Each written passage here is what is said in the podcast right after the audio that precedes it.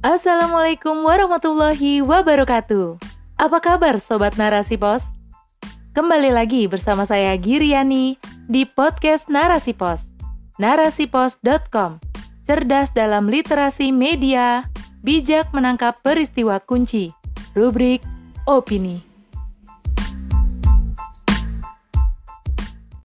Viral Nikuba untuk T N I, peran negara dinanti oleh Wening Cahyani.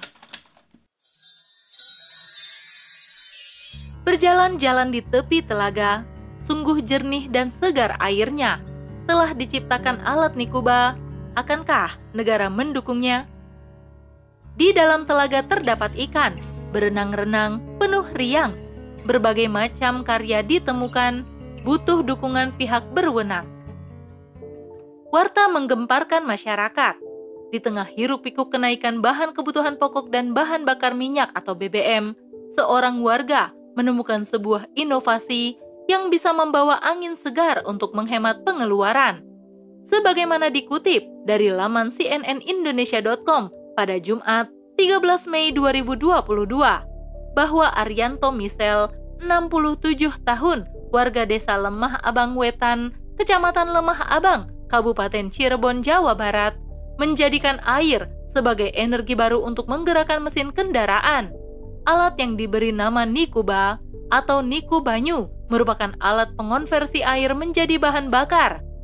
Alat tersebut memecah antara hidrogen atau H dua dan oksigen atau O dua yang terkandung dalam air atau H dua O melalui proses elektrolisis. Hidrogen yang sudah dihasilkan akan dialirkan ke ruang pembakaran kendaraan bermotor sebagai bahan bakar. Oksigen kembali dielektrolisis menjadi hidrogen dan dialirkan ke ruang pembakaran kendaraan bermotor. Namun, menurut Arianto, air yang digunakan adalah air yang tidak mengandung logam berat. Dari hasil inovasi Arianto ini, ada tiga puluh unit Nikuba dipasang di kendaraan dinas milik T N I dari Kodam tiga Siliwangi dan satu unit dipasang di kendaraan dinas anggota T N I dari Koramil Lemah Abang, Serda Muhammad Sutami. Para anggota T N I tersebut melakukan perjalanan dari Cirebon ke Semarang sejauh dua ratus tujuh puluh tiga kilometer dengan mengendarai motor yang dilengkapi Nikuba dan dapat ditempuh hanya dengan menggunakan satu liter air. Dan respons positif pun datang dari pihak T N I, yaitu Korem nol enam tiga atau Sunan Gunung Jati, yang siap mewadahi dan memfasilitasi inovasi masyarakat di beberapa bidang yang memiliki nilai manfaat.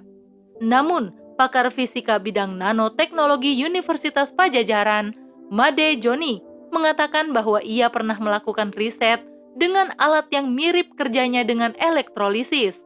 Akan tetapi, ia menghentikannya karena belum dapat suplai untuk selang khusus yang jika ada kebocoran maka akan mudah meledak. Demikian pula disampaikan oleh peneliti Madya Pusat Riset Material Maju Brin, Denis Sitki Khairuddin, bahwa alat serupa Nikuba sudah banyak ditemukan sebelumnya dan sudah banyak dijual di pasaran. Nikuba yang diklaim mampu mengubah menjadi sumber energi mesin motor, tetapi alat ini sejatinya cuma menghemat bahan bakar. Kendati pun Nikuba masih ada kekurangan, tetapi sudah sewajarnya negara memberi apresiasi dan penghargaan atas inovasi ini kepada penemunya. Apalagi penemuan itu bisa membawa pada kemaslahatan bangsa dan negara. Dukungan dan fasilitas bagi penemuan-penemuan baru ini akan menjadikan masyarakat kreatif dan berdaya guna serta terus berkarya seiring perkembangan zaman. T N I sebagai sebuah lembaga resmi negara, kinerjanya ditopang oleh teknologi yang terjamin keamanannya dan tidak asal-asalan. Penguasaan teknologi menjadi hal yang mutlak dan harus dimiliki guna menghadapi ancaman teknologi militer saat ini. Selain itu, negara seharusnya melakukan optimalisasi pengetahuan dan keterampilan yang mendukung tugas-tugas T N I, baik dalam operasi militer perang atau O P M maupun operasi militer selain perang atau O P S M. Serta mewujudkan profesionalisme T N I di bidang teknologi.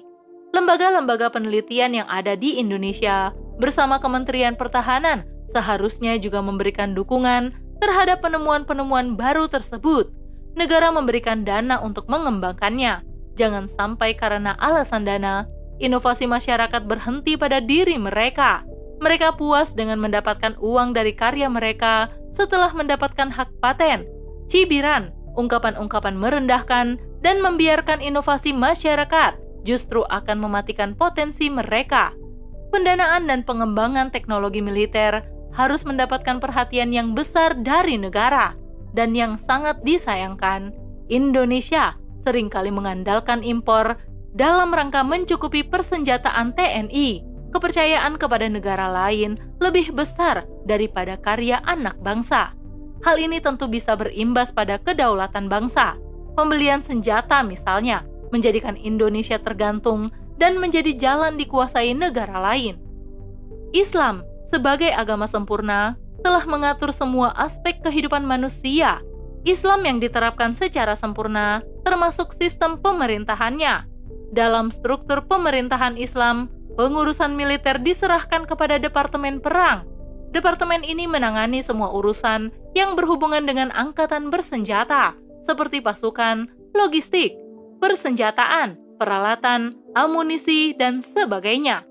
Departemen ini juga menangani akademi-akademi militer, misi-misi militer, serta pemikiran Islam dan pengetahuan umum apa saja yang menjadi keharusan tentara. Selain itu, Departemen Perang juga menangani segala hal yang berhubungan dengan peperangan dan persiapannya, termasuk menyebarkan mata-mata untuk memata-matai kaum kafir. Departemen ini diwujudkan dalam rangka mencapai puncak keagungan Islam, yaitu jihad. Jihad merupakan metode mendasar yang telah ditetapkan Islam untuk mengemban dakwah ke luar negeri. Jihad yang bisa diartikan perang di jalan Allah dalam rangka meninggikan kalimat Allah, pasti memerlukan adanya pasukan dan apa saja yang berkaitan dengan peperangan. Semua ini harus dipersiapkan untuk mencapai kesempurnaan jihad, termaktub dalam surat Al-Anfal ayat enam puluh. Allah Subhanahu wa Ta'ala berfirman yang artinya, siapkanlah untuk menghadapi mereka kekuatan apa saja yang kalian sanggupi dan dari kuda-kuda yang ditambatkan untuk berperang, yang dengan persiapan itu kalian menggetarkan musuh Allah, musuh kalian, dan orang-orang selain mereka yang tidak kalian ketahui, sedangkan Allah mengetahuinya. Pembiayaan dalam rangka jihad pun menjadi prioritas dalam negara Islam yang diambil dari Baitul Mal. Departemen Perang telah ditetapkan pembiayaannya dari pos jihad, sedangkan sumber-sumber pemasukan berasal dari pos fa'i dan khoroj, dan pos kepemilikan umum. Negara tidak akan pernah khawatir kekurangan dalam pembiayaan jihad, karena aktivitas jihad akan selalu ada. Jika syariat Islam berupa jihad dilaksanakan, maka hukum gonimah, khoroj, tanah-tanah jizyah, dan fa'i akan terwujud. Segala hal untuk kemajuan dan kejayaan Islam akan didukung dan difasilitasi negara, termasuk penemuan-penemuan dari warganya. Bahkan, mereka selalu didorong untuk bisa berkarya.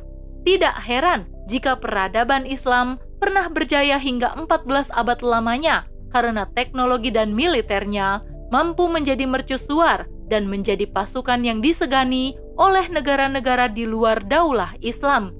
Ruh jihad mengalir dalam darah para mujahid atau pasukan daulah Islam. Suasana jihad menggelora akan terwujud kembali tatkala diterapkan kembali sistem pemerintahan Islam atau Khilafah Islamiyah. Tidak diragukan lagi, kejayaan Islam kembali bersinar dan menjadi pusat peradaban dunia. Allahu Akbar. Wallahu a'lam bishawab.